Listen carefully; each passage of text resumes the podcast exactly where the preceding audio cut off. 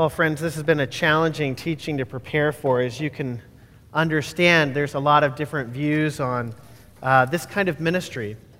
And uh, we have lots of different words for it spiritual warfare and demonic deliverance, deliverance ministry.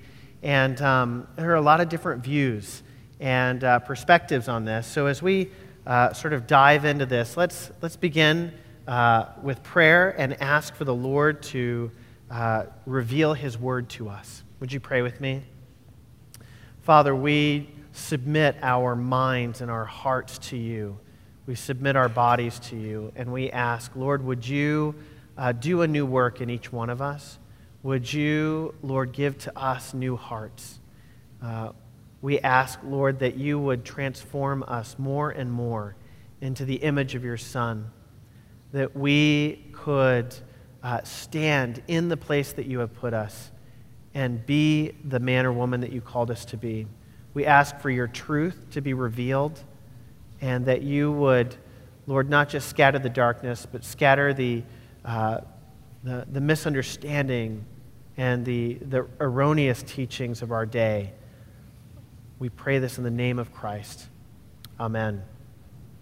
When I was uh, in college at Wheaton, um, a lot of new experiences were there to be had. I came out of a uh, sort of a non Christian uh, lifestyle and home growing up, and then I became a Christian in the Baptist church, Southern Baptist, um, where they just did an incredible job of preaching the, the gospel truth that uh, we are saved by Jesus. And before that, I didn't know who Jesus was, had never heard of him, and thought that uh, the word Jesus was actually a swear word because of all the times my dad said it and all the times my mom said, don't say that.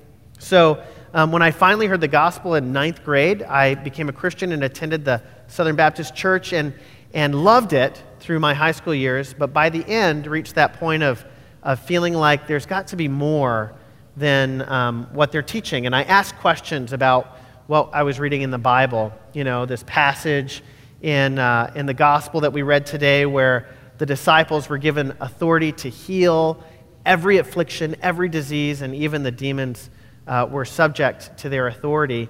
And so I would ask the Southern Baptist pastors, you know, so why don't we see a whole lot of what is described here today? And I got the typical answer that I think some of you may have heard at different points well, that just doesn't happen today anymore. That was a special time.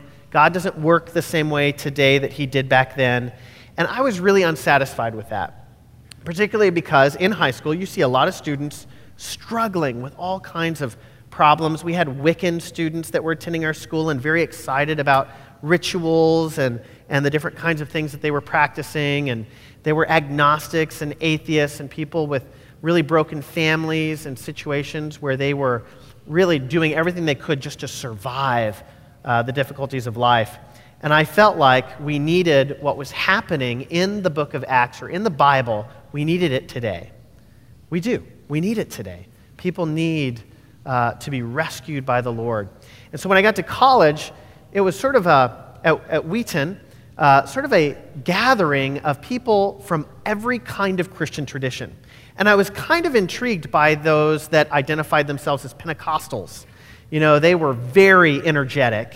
Um, I think uh, to be a Pentecostal, you have to be a flaming extrovert. And um, they had lots of uh, interesting and fun ways of praying, sometimes very loud ways of praying. And, and so I found myself joining several charismatic groups on campus just to worship with them. Because they, I mean, let's be honest, they worship better than everybody else. Um, and they put the Baptists to shame when it came to energizing worship and good music. And uh, um, in one of these groups, I was hearing um, a girl, a woman, uh, who was uh, in the, this ministry on campus. She had uh, graduated several years ago. She was a grad student in a program, and she had shared with the group how depressed she was and how she had been depressed for a long time. And then later, she and I found ourselves having uh, coffee at a table, and I asked her her story and she said that she was a part of a uh, charismatic group, and, uh, and I had asked her when she started feeling depressed, if anything had happened in her life. And she said, Well, we went to a hospital where a really close friend of ours had died, and we gathered around the, the person who had died, our friend, and we just prayed that God would raise this person from the dead. And she said, Ever since then, I've been depressed. And I said, Well, how long ago was that? She said, Three years. So I said, What did you guys pray? What did you guys do?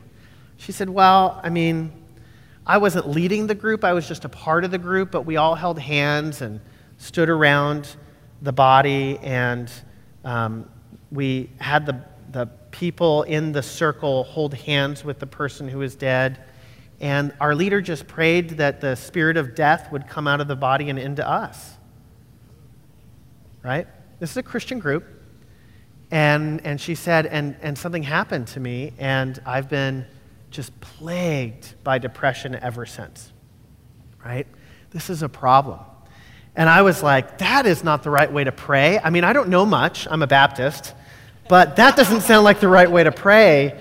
Um, and uh, when I had asked some folks at Resurrection, I was attending here at the time, you know, this happened. What, what did they do wrong? I'm pretty sure it sounds wrong. And they're like, wow, that's wrong. I mean, some of you are like gasping out there because you know that that's not the right way to pray. It's a prayer called um, substitutionary prayer, where you basically take the place of Jesus and you pray that all this darkness or sin or, or bad stuff would come into you instead of onto the cross. And unwittingly, this group of students had basically invited darkness to come and to bother them. To, uh, they invited darkness to be a part of their life. And, uh, and she didn't know that um, that was a mistake, didn't know that that was something that she could confess to the Lord and renounce that, that erroneous way of praying and be free from whatever kind of darkness she had invited into her life. And because she didn't know, she just lived with that struggle for years. And so we were able to pray for her and lead her through that time of of renouncing the prayer that she was a part of. And she said, I, I was amazed because it was one of the first dramatic prayer times I'd experienced as a college student. She experienced her whole life change and that depression lift off of her. And she felt like, she said she felt different like she had years ago before this experience had ever happened. And I thought, wow, this is a real thing. Um, and however Christians like to think about it or talk about it, I became a firm believer that day that, that, that spiritual warfare is a real thing and that um, it is a real help for us as Christians to be informed by the scriptures on this topic. So, um, my main idea for today's teaching is this that every Christian has the authority to pray for the darkness to be scattered. Every Christian has the authority, according to our gospel passage today, to uh, pray for uh, spiritual darkness, to pray for the demonic to depart. That Jesus, in the giving of the Holy Spirit to us and indwelling us, has given us that authority to cast out to send away, to command to depart. And so I'm hoping that by the end of this teaching that you will uh, feel more confident and more encouraged to, um, of what to do when you encounter something that is spiritually dark or troubling to you. That you will know how to respond to it and not feel helpless or lost. So every Christian can rebuke this uh, unclean spirits, the demonic. Every Christian can um, uh, pray that Jesus would intervene and be a part of what's going on. We've been given authority by the Holy Spirit uh, to command spirits to depart, and they are subject to our authority, Scripture tells us. So, the ministry of demonic deliverance, in my experience, is most of the time not very dramatic. It's certainly not what many people have seen or experienced through the media. Um, when I said to someone that, uh, I, I, shared this last week, when I had said to someone who was an intern of ours a year ago that, uh, that we do pray for unclean spirits to depart and leave people alone. He then went to his place and sent me a video from YouTube um, that was completely ridiculous. And he said, Is this what you do? And, you know, it's, it's out of some crazy. I showed it to Val. She was appalled. Um, and it was quite humorous, um, but also humorous not in a good way. And, uh, and I said, No, we don't do it like that. That is not what we do. It's not dramatic. We just pray um, for people to be free from the influences of darkness in our culture. And, and, that, and people respond and report back that something has changed for them. That there's been a lifting of a, a pressure or an oppression or a de- depression, uh, that there is a, a change that they experience. So, um, whenever we talk about this, one of the first things that we do is we kind of distinguish between uh, demonic oppression and demonic possession. And uh, scripture and church tradition has taught us that Christians who have invited the Holy Spirit to live inside of them cannot be possessed by uh, spiritual darkness. We are possessed by the Holy Spirit. We belong to God. We're children of God when we are born again in the kingdom of God. But Christians can be oppressed, they can be bothered, they can be um, uh, pestered by uh, the demonic in our culture. And there are a lot of times that Christians invite darkness to bother them. And so, you know, a, a, a perfectly uh, correct or theologically correct image of demonic oppression is like a little demon perched on your shoulder, bothering you, whispering in your ear, afflicting you, but not controlling you. That's the difference. Um, when you read in the Bible stories of people who are possessed by demons, these are men or women who actually have had demons live inside of them just the way that we have the Holy Spirit live inside of us. And they are controlled. They cannot control a lot of what goes on for them. Um, Val taught two weeks ago on the discernment of spirits and how um, it, the, the uh, spiritual reality is that they can influence your will when there's a possession involved.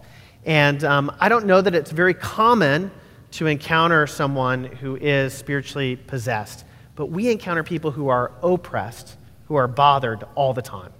And that's a majority of the kinds of ministry that we do is Christians who come to us who say, I need help, I'm experiencing this problem, and we pray, and someone discerns there might be uh, you know, a spiritual darkness involved here. Let's just pray uh, and send that away. And, uh, and that's how most of us experience it. Um, here are some common uh, uh, thoughts about this kind of ministry that I just want to go through. Um, we often hear from Christians who are uh, empowered to pray uh, in this way. They often will ask, just like some of the disciples in the, in the scriptures, um, why weren't my prayers effective?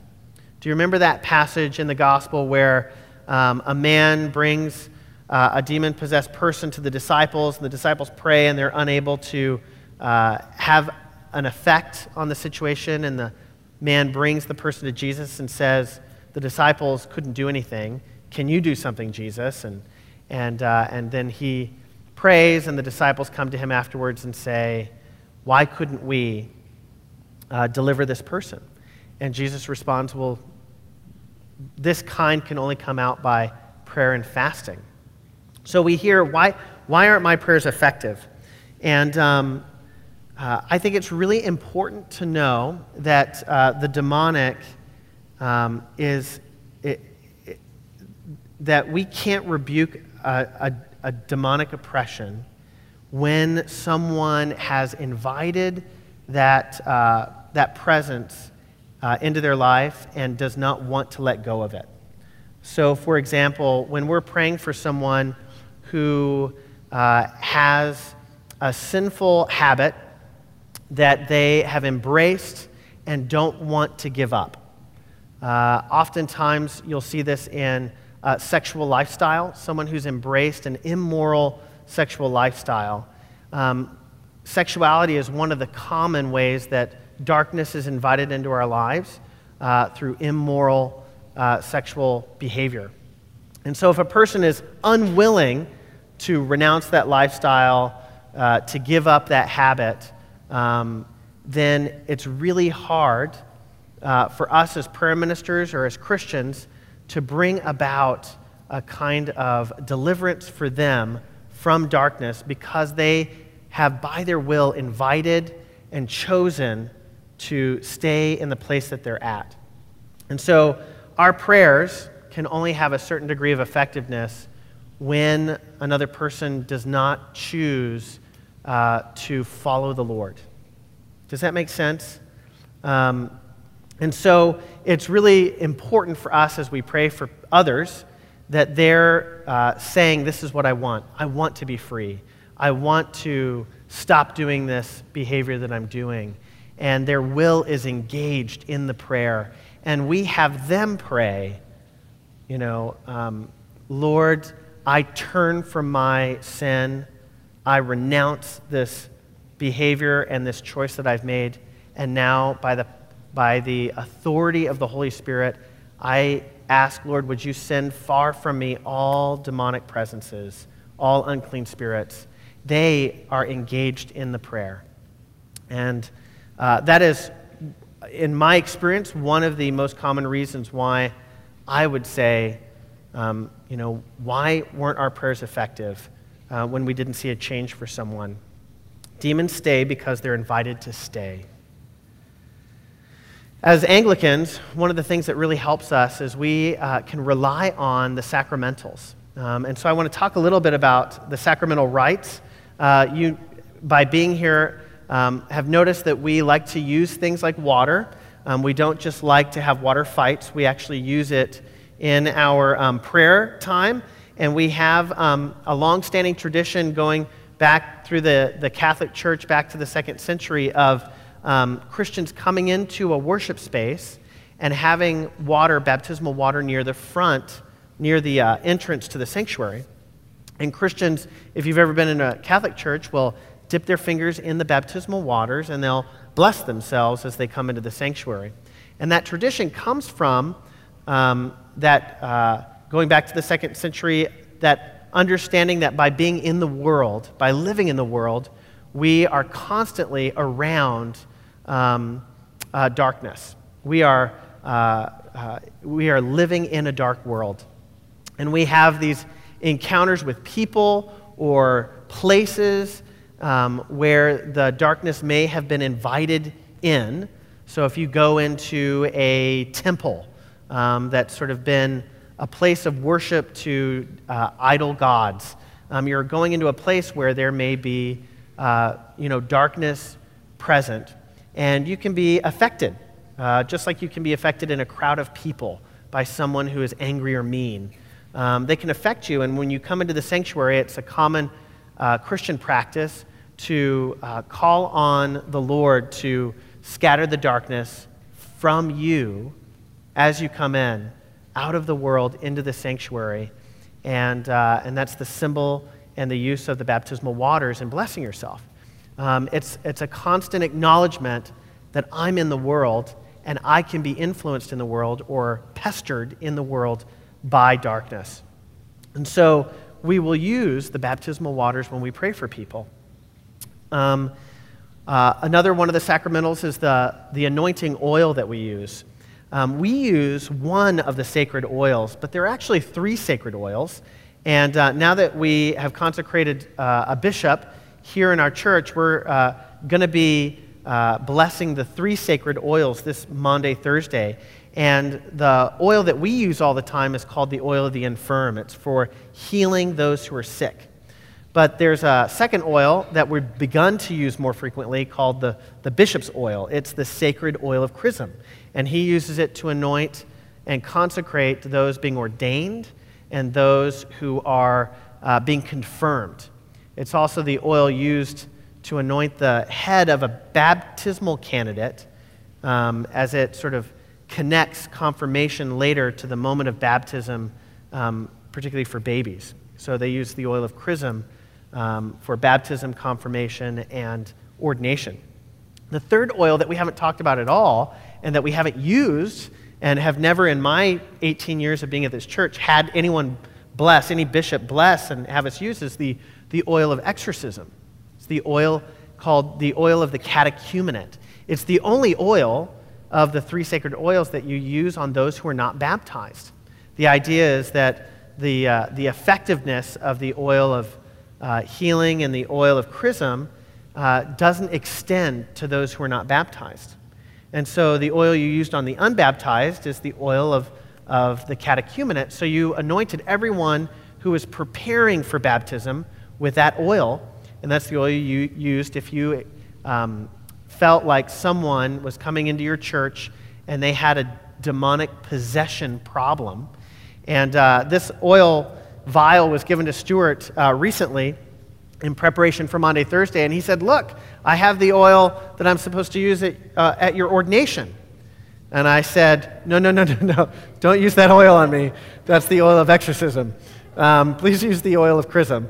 And uh, he's like, Ah, oh, oh, you know, I got to get used to all this stuff.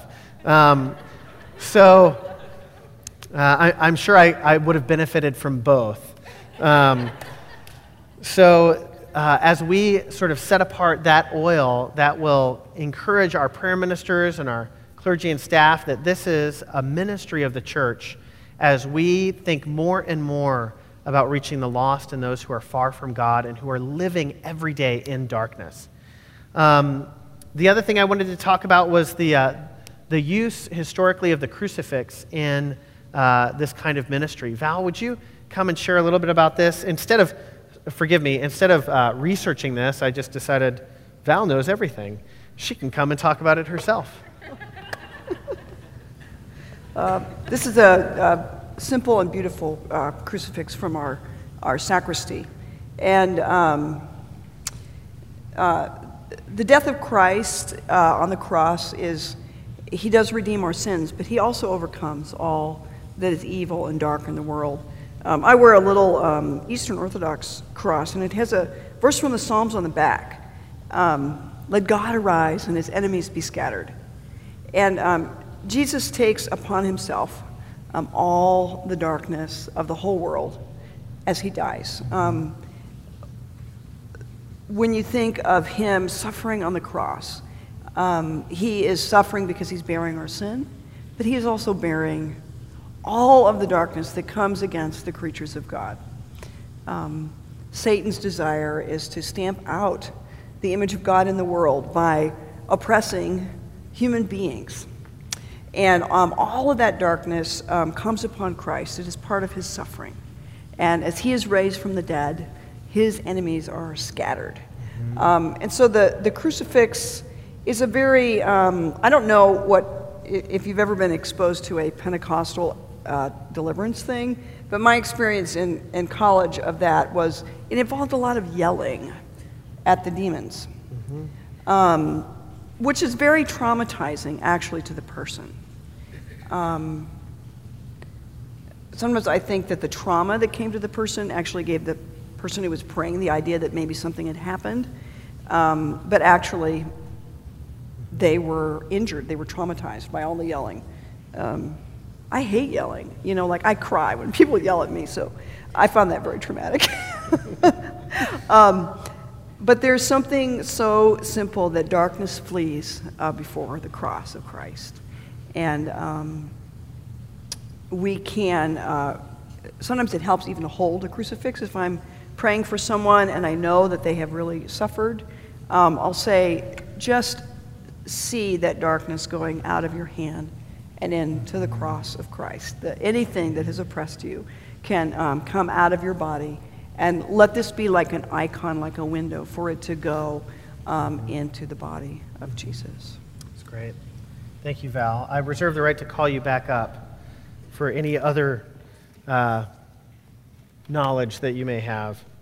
Um, one of the things that I think is helpful in uh, the use of the crucifix is reading that passage in Exodus where uh, serpents are attacking the people of God in the desert. And it's, um, I, I, think, a, if I remember the story correctly, a judgment on the people of God. And as they call out on the name of the Lord and um, uh, beg for God to rescue them, uh, God, Yahweh gives the instruction to Moses to take um, the, the image of a serpent and to put it on a cross and to lift it up.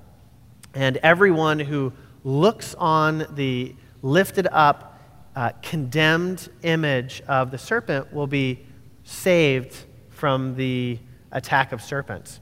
And so there was this it, it just direct connection between Jesus lifted up on the cross as an image of being condemned, and you know earlier in Exodus, the serpent being lifted up, and um, in the same way, all who look to the Lord, all who look to the image of the Lord lifted up and condemned on the cross, are rescued from um, darkness. And the symbol of darkness throughout mu- much of Scripture are the symbols of uh, serpents. So in America, you know, we're pretty materialistic. We're pretty focused on what we can see, what we can touch, and we aren't very spiritual generally as a culture. But if you go to a, an Asian culture like uh, Thailand, um, everywhere you go in Thailand, they have spirit houses on every property, in every house, at every business, every restaurant. There's a little house that looks a lot like a birdhouse. It's about that size, um, where there's incense burning, flowers are there, sometimes bits of fruit are there. And uh, as you go around all over Thailand and you see these, um, when you ask, what, what, what are these little birdhouses that you have on your property? The explanation they give is this there are spirits everywhere, and they're malicious, all of them, and they will mess up what's going on in your house or your business unless you can sort of appease them. And the way we appease them in our culture is we create a place where they are invited to come in and dwell, and we give them offerings, and they stay sort of docile there in the spirit house. But if we forget to give them offerings of flowers and fruit and incense, they come out of the spirit house and they mess with us. So we keep appeasing them by putting flowers and fruit and incense at the spirit houses. And it's everywhere you go, it's a practice in the culture. Now, on top of that, in the Thai culture, a symbol of great fortune is to have a brood of vipers live on your property. Broods of vipers are invited um, and a, just a sign that great fortune is going to happen. I don't understand the flip in good versus evil there, but um, when a group of Christian missionaries in Thailand experienced having a brood of vipers move in under their house, they could not find exterminators. No one in the Thai culture wanted to, and they couldn't understand why these Americans would want the vipers removed, poisonous vipers. And so uh, they had to find some other Christian man who would be willing to try to tackle and remove these uh, vipers from their home. Um, and that's how, like, immersed uh, the Thai culture and many other cultures are in the spirit world and, uh, and how they, day in and day out, interact with, uh, with malicious spirits that, uh, in a Christian worldview, we acknowledge and understand are, are, are demons. Um, one of the things that I think is a, a, a, big obstacle in our culture as a result of being pretty materialistic is there there's just a lot of denial in our culture that anything going on in our lives is spiritual at all. And so, uh, even though this young woman that I shared about in the, in the story at the beginning was a charismatic sort of uh, believer of uh, you know, God and his angels and, and malicious demons, even she uh, was not aware or denied that her struggle had anything to do with uh, a spiritual oppression. And so I find that uh, Christians, by and large, are so influenced by our culture of materialism that we can actually sort of put up with uh, spiritual oppression um, for years uh, without ever having any relief because there's a kind of denial. I think that a lot of spiritual oppression is not particularly dramatic. I think a lot of it's very subtle. and people can think as they're getting older, this is just old age. I'm just dealing with old age a little earlier. These problems in my body or in my memory or whatever are just a result of old age. And so um, we have this sort of like life is tough, just grit your teeth and bear with it, instead of um, asking for uh, the prayers of the church to come and help. Now, on the flip side of that, um, there's a, another kind of problem where every problem is demonic. Every toothache is demonic. Every cavity, every um, sin, every tempting thought, um, every sort of mean comment a friend makes is a result of a demon. And, uh, and that's not very helpful either, um, where we give up responsibility for our own sins or we relieve other people from any responsibility and just blame it on the demon that may or may not be there. So um, I think it's really helpful if you weren't here two weeks ago or if you were and you just can't remember, uh, Val's teaching two weeks ago was on the discernment of spirits, the gift of discernment of spirits, and how it's not a gift of suspicion, um, and that it's a real uh, necessity in uh, this kind of ministry. Uh, I think also the book by C.S. Lewis, The Screwtape Letters, is really helpful. Um, if you haven't read it, it's uh, a fictional story of um, a uh, uh, sort of two demons in dialogue, and one is sort of a superior demon somewhere higher up in the hierarchy, and there's a sort of lower on the totem pole demon who's been assigned to an ordinary human being who, at some point in the book, uh, becomes a Christian.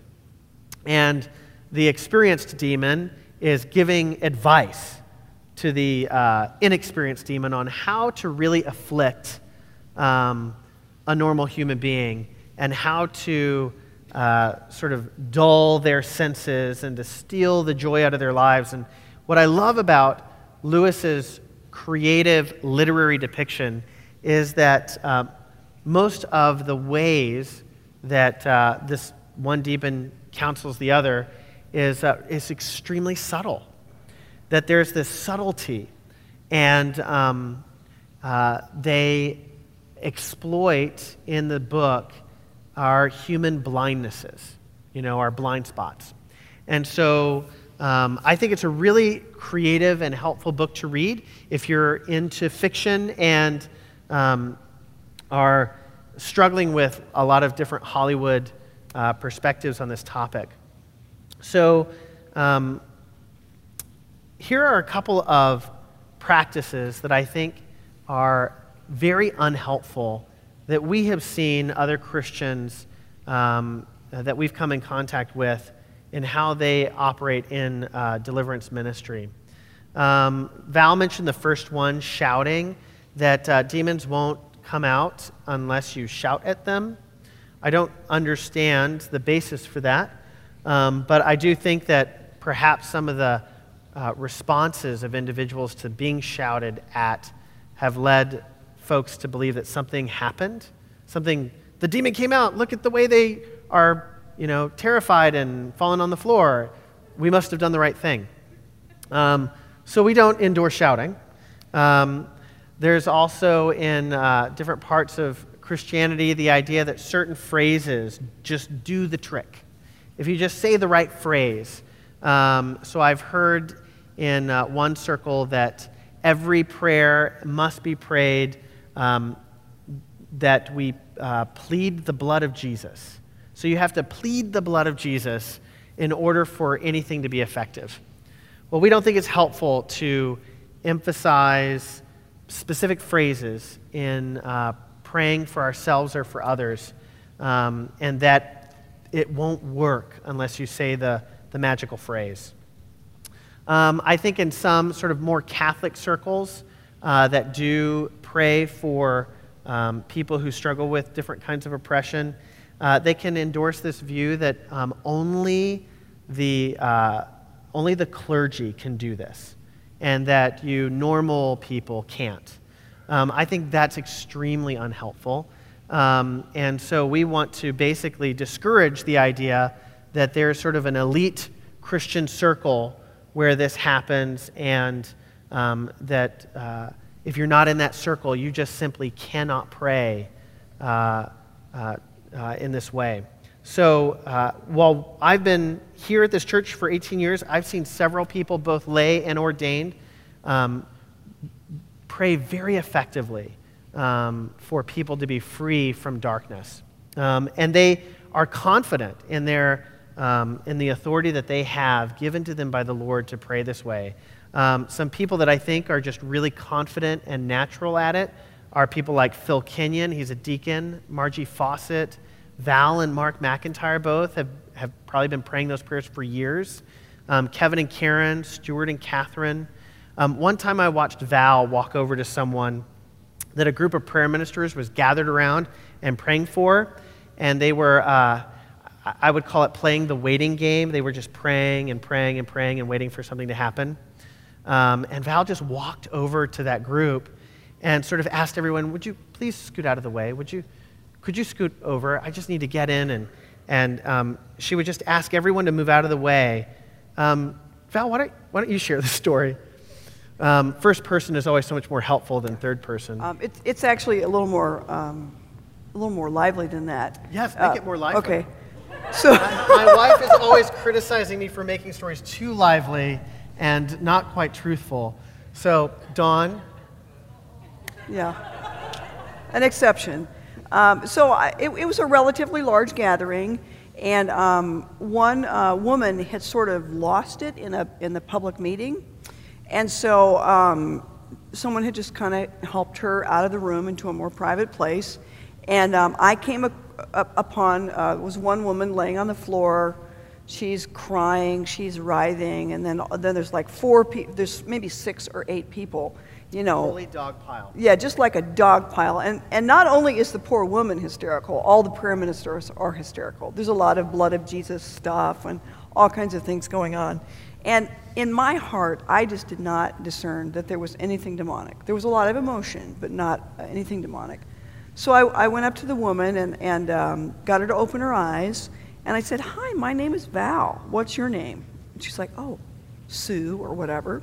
And um, I said, Can you tell me what's going on here? She said, Well, I think I have a demon. I said, Well, why? Because my, I feel this numbness in my fingers. I said, Oh, okay. Well, why don't you just kind of sit up and take a few deep breaths and, you know, so she did, and she kind of, you know, the sobs kind of s- slowed down, and, and I said, well, let's just sit here for a minute, okay? I said, you know, I really don't think that you have a demon. And um, she said, My hands are starting to feel a little better. I said, Why don't we just go get some lunch? and so we did. We went to get some lunch. Um, and it was really that simple. It was the, the drama of the situation, because it was so dramatic, there had been a misinterpretation of um, this, this woman's emotions. And, and she, she was maybe a little hypersensitive.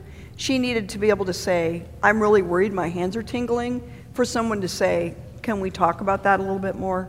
Yep. Um, and it was really very beautiful. Um, she really actually, her, her need was for great reassurance that um, the Lord was with her and that she was not being taken over by a demon. Yeah, yeah I think that um, uh, one of the common uh, misunderstandings is that when people behave crazy, that must mean that there's a demon. And, uh, and, and I have to say, sometimes people just behave crazy. Sometimes people um, have learned like attention seeking behaviors in certain charismatic environments, and uh, they get attention if they can act up somehow. Act up somehow. Mm-hmm. So, Val, what are some other ways that you think are common mistakes that Christians make in responding to these kinds of needs? Um, I think the main thing is to misinterpret human emotion. Um, I was uh, in Europe one time at a, at a conference, and uh, the person leading the conference held up um, this crucifix. And um, someone in the audience just started crying profusely and screaming and whatever. And uh, you know, your, your first interpretation would be, oh, it was because the crucifix, it must have been a demon. Um, in actual fact, uh, they were Dutch, And in the part of Holland that they were from, um, in the wars of religion, um, there had been martyrs who had been actually martyred in front of a crucifix. And they had been, you know, family members. It was, it was a very, that, that crucifix elicited just this phenomenal sorrow and sadness. And um, what they really needed was forgiveness, um, to extend forgiveness to those who, who had so, you know, grievously misused uh, the name of Christ and misused the crucifix. And it was very beautiful as that, as that person received that. Um, he said, You've given me the symbol of my faith back again. Mm-hmm. Um, but it was it's so easy in that situation to, just because the emotions were demonstrative, to name it as being something um, demonic. So to mistake demonstrative human emotion, you know, like really bad things happen to people, and sometimes they cry and they screech. And, you know, it's like that is just human. It's just the cry of the heart erupting um, out of the body. Mm-hmm. And we don't want to mistake that for something that's demonic. And the other one would be uh, bodily sensations. I think um, I've even seen things like if you see, if like someone shakes their hands, it's the spirit of this. To misinterpret bodily movements also as being something mm-hmm. um, that's demonic. I, I was in a meeting one time where someone actually had a full blown seizure. And um, it, she, I mean, we needed to call the ambulance. It was not, uh, it would have been so um, dangerous for us to have, you know, stood around shouting uh, at, at her or trying to deliver her when actually um, it, it, was a seizure that needed to be dealt with medically. Um, and our bodies also express emotion. And so it's just very important not to jump to conclusions because a person acts out of character for a moment. Mm-hmm. Um, that's uh, yeah. critical. Yeah. One of the things that I found most helpful was just simply knowing that as Christians who are helping people, we can, we can just have a dialogue mm-hmm. with individuals and ask them what's going on instead of just uh, jumping to a conclusion right. and engaging them in a conversation. Sometimes um, I've seen Val just tell people to stop, stop what they're doing, and they just stop. Mm-hmm. Um, whether it's the shaking or, or whatever behavior they've learned to, uh, to attract attention. And uh, that's so relieving because that seems really simple. Um, and and, and, and not, it, it really honors the dignity of that person. person. Mm-hmm. Um, yeah. Because if, if a person is expressing that kind of emotion or bodily movement, they often feel really out of control and exposed and ashamed. Mm-hmm. And if you can help them to settle uh, themselves um, and to treat them with great dignity, it's a great ministry to them as a human being. Great. Yeah. Awesome. Well, um, what I want us to do tonight is um, really to encourage each one of you that as a person who has called on the name of the Lord and invited Jesus to come and live inside of you, that you have the authority to pray for others, but you also have the authority to pray for yourself. Um, I do think there are situations where we need to invite the church to come and be a part of what we're going through, a kind of suffering, a kind of um, oppression. But I also want to emphasize and um, underscore how important it is that we pray for ourselves, that we ask God to come in the middle of a difficult situation where we might be experiencing uh, something from the enemy. Uh, the most common is temptation. Um, I do believe that um, a lot of temptation does come to us from outside of us. Um, if you think of your typical uh, man driving down uh, uh, 290 or uh, 294 and seeing all those billboards, and all of a sudden the temptation um, for uh, lust or fantasy just, just comes right at you. And it comes from the out, outside of you. And that's a, a perfect example of what it means to be, to, to be influenced or affected by the darkness in our culture. And we can pray in those moments uh, for a scattering of the darkness, for a sending away of any unclean spirit in that moment. And uh, so tonight, that's how I want us to, uh, to pray. I want us to begin with confession because um, many ways, uh, uh, a lot of the struggles that we can have are a result of the sins that we've committed. And so uh, we regularly, as Christians, practice confession, which is why we have it in our service every week and uh, on Sundays. And we offer times in the church here where you can make a confession uh, privately to a leader or a clergy person. Um, we'll be offering that next Wednesday for Ash Wednesday, uh, three times during the day where people can just come in without scheduling an appointment and just make a short confession and receive the forgiveness of the Lord. The confession of sin is what uh, uh, takes away any invitation for darkness to be in your life to bother you. Any confession um, of sin. Uh, for those habits in our lives that we knowingly commit that are sinful and we don't confess, it's just important to know that those are the places in our lives where darkness is invited to remain. Um, and Christians can go through the motions and still struggle with an oppression because they just don't want to let go of that one thing, whether it's uh, an immoral relationship with someone or a, uh, a substance struggle that they just want to keep private and secret. Uh, that is to be distinguished from Christians who are struggling with a sin and they are repenting every week and they are confessing all the time. Um, there's a difference between the willful heart that doesn't want to give something up and the person who is desperate to give it up but doesn't know how right? Those are two different cases. And we feel like in, with a person who struggles with a habitual sin, let's just say um, sexual fantasy or um, uh, uh, a pornography struggle or a substance addiction, where every time they commit the sin, they drop to their knees and they confess to the Lord, Lord, I did it again. I, I can't believe I did it. I'm so sorry I did it. Please help me stop doing this.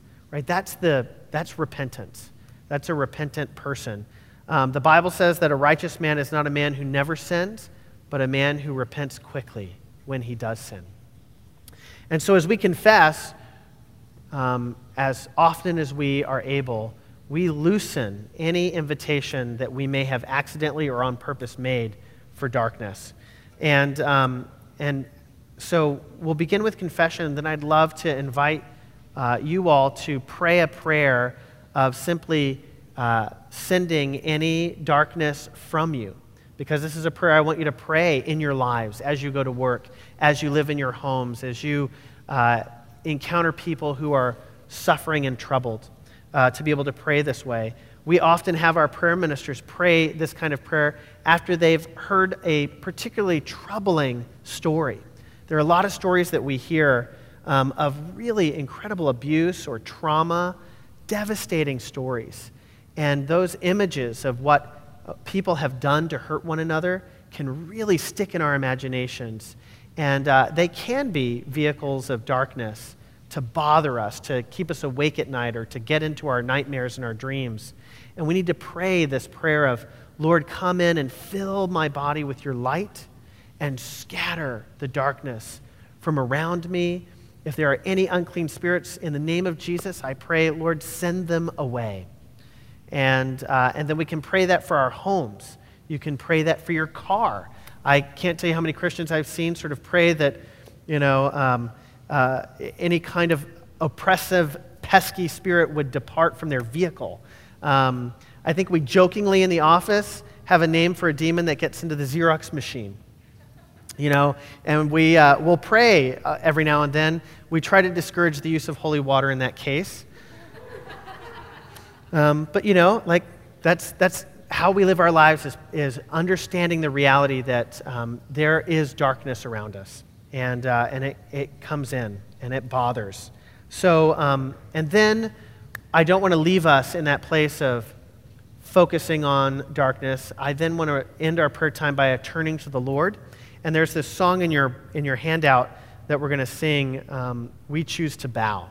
It's a profound uh, song that uh, is about uh, returning to the Lord and bowing to the Lord and uh, sort of confessing a, uh, an allegiance, a commitment to the Lord our God, turning from all other ways of um, idolatry or uh, living as if we are our own God um, before we move towards uh, Holy Communion. So if you would um, kneel or sit or make yourself comfortable as we uh, uh, confess to the Lord, I'll just pray uh, uh, spontaneously and then we'll sort of do the formal confession together that's in your bulletin. And, uh, and then we'll pray some more. Pray, confess, pray some more. Thank you, Lord. Father, we do ask that you would um, protect us from introspection. Lord, we don't want to go diving into our own insides, searching for problems, searching for uh, sins. We just want to ask, Lord, would you shine your light on those sins that we should confess to you now? Lord, any ways in which we have engaged in the darkness of our culture, Lord, would you shine your light on any images that have been bothering us? movies that we have watched that have had too violent of content or um, sexual content that we try to just get through and, and ignore, but they have a real influence on us. Father, we ask that you would bring up those things that, uh, that are sin that we have not considered before. Lord, we ask that you would bring up any vows we have made that are unholy vows. Any uh, sexual immorality that we have not confessed. Thank you, Lord. Lord, we confess these to you. We confess any way that we have unwittingly set up an altar to an idol. Any way that we have worshiped something else in our lives more than you, Lord God. Lord, we renounce those idols. We confess our, our many idolatries idolatry of money, idolatry of a specific relationship. Thank you, Lord. Thank you, Lord.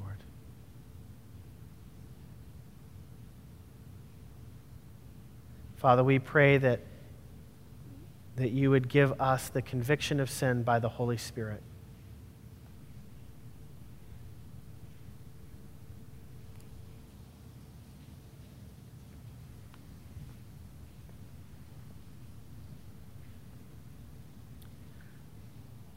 Let us now confess together.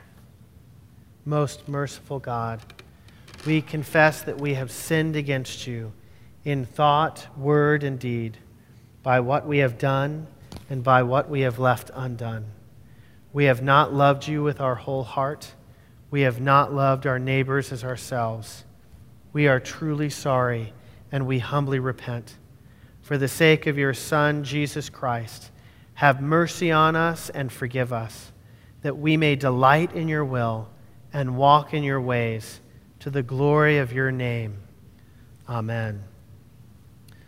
Almighty God, have mercy on you. Forgive you all your sins through our Lord Jesus Christ. Strengthen you in all goodness, and by the power of the Holy Spirit, keep you in eternal life. Amen as we um, continue in prayer, feel free to stand or to sit however you're comfortable as we um, now will ask the Lord to come and, and um, free us from any ways in which um, darkness has clung to our uh, lives, our hearts. Uh, and Val and I may, may pray.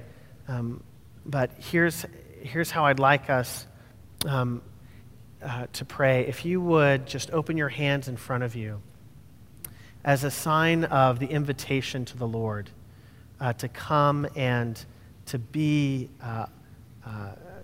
We, we often pray for a baptism of the Spirit, a, a, full immersion in the Holy Spirit, that He would baptize every part of us.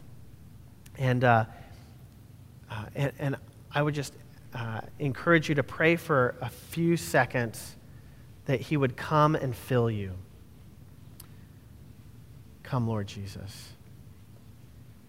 Come, Holy Spirit, come.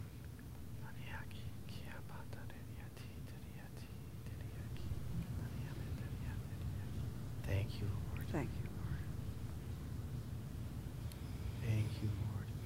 Lord, I pray that you would fill our bodies with your light, our minds, our imaginations, and that you, O Lord, would reaffirm in each man and woman their authority to scatter the darkness, to command unclean spirits to depart. Lord, we pray that you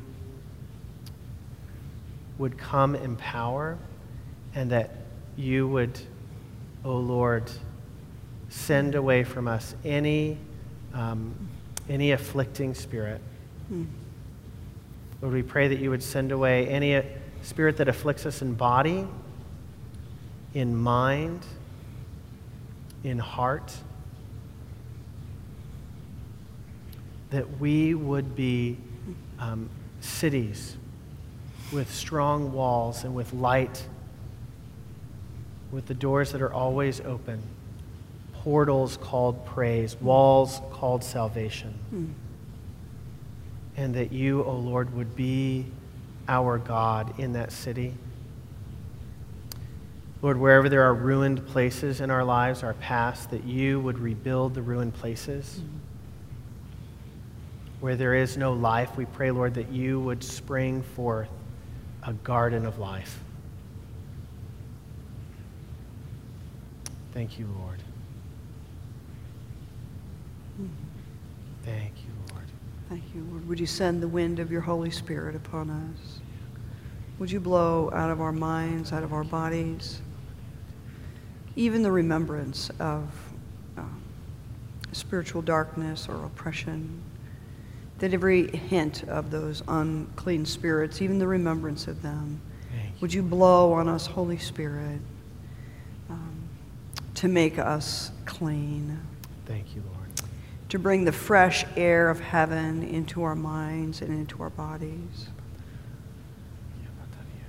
Would you wash over us with those rains, with those spring rains that bring new life to thirsty ground?